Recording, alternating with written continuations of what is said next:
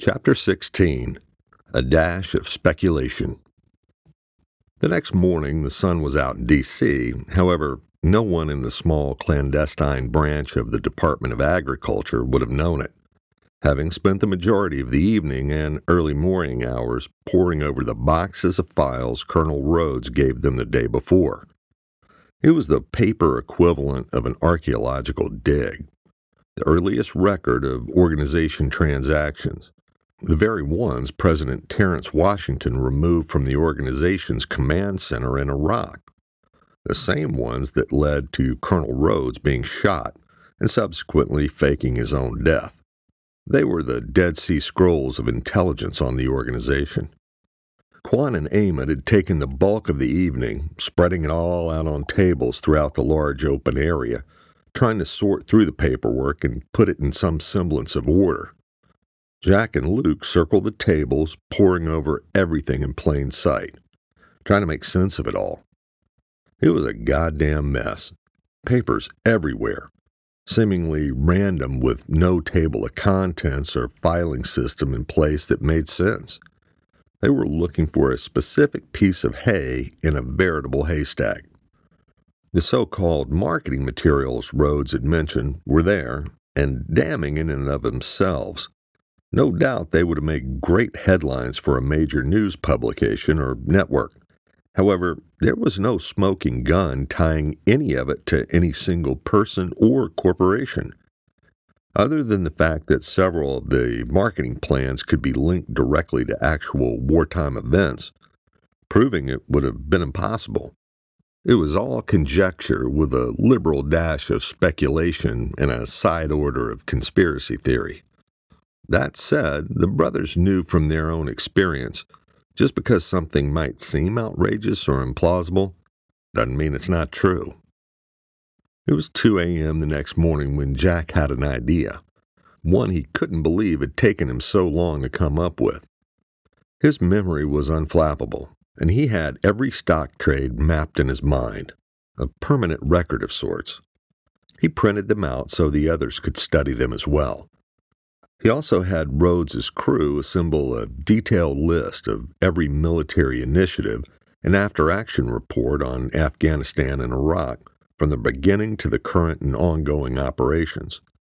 He had them list everything, all of it, no matter how insignificant, along with dates and times. If they were interested in him because of his trades, then something had to tie back to the organization. But as Jack began to realize, as compact as everything was in his mind, once it was out on paper, it was dawning. He was an active trader, and there were literally thousands of trades, but there may have been only a handful that put him in the organization's radar.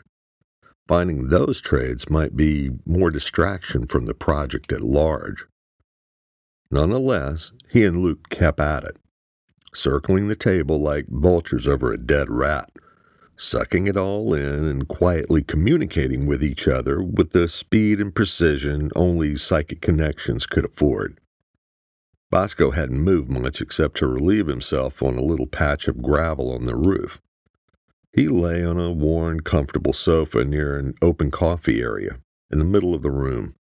From time to time, Luke checked in on him, only to find him dreaming about chasing some animal and occasionally running from a flash emanating from the muzzle of a gun, the Greenleaf fiasco, no doubt.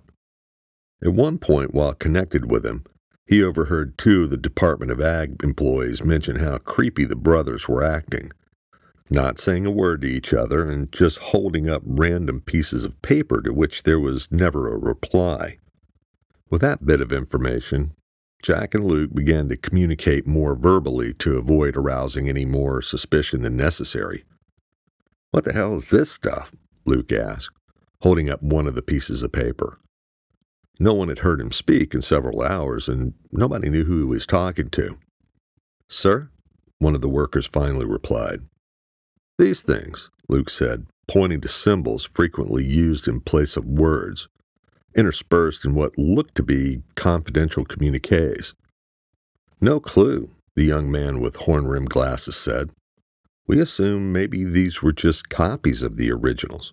with symbols woven in as a way to redact sensitive information instead of just blacking them out. As Luke continued to pore through the papers, it certainly seemed plausible. However, nothing felt right about it.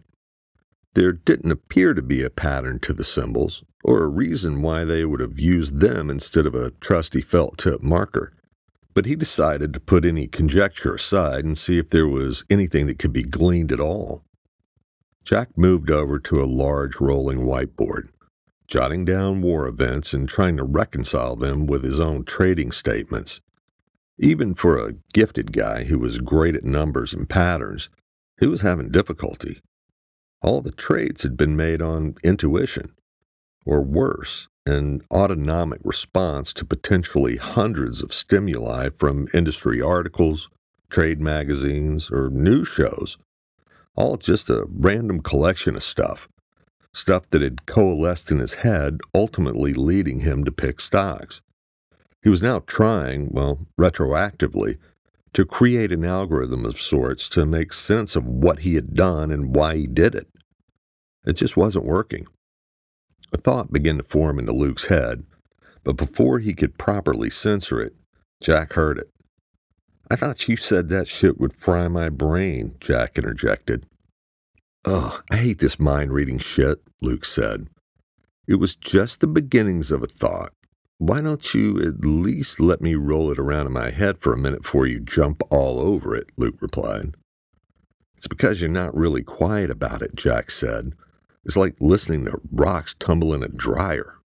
Then he paused. "I have thought about it, too. I just kept a lid on it," Jack said. After looking at the mess on the table and the boxes of paperwork, Luke couldn't help but think that a neural acceleration session might be the only thing to shed light on any of it, at least in a compressed time frame. "I'm not saying you should do it, and I stand by my previous statement about you frying your brain. But shit, you've been smoking enough weed to where there's probably not much left to fry," Luke thought, flashing a smirk to his brother. Jack shook his head and said out loud, "We're tired and fried. Maybe this might warrant another approach," acknowledging Luke's thought. "Let's sleep on it and see how we feel," Jack said. "Yeah, maybe fresh eyes," Luke said.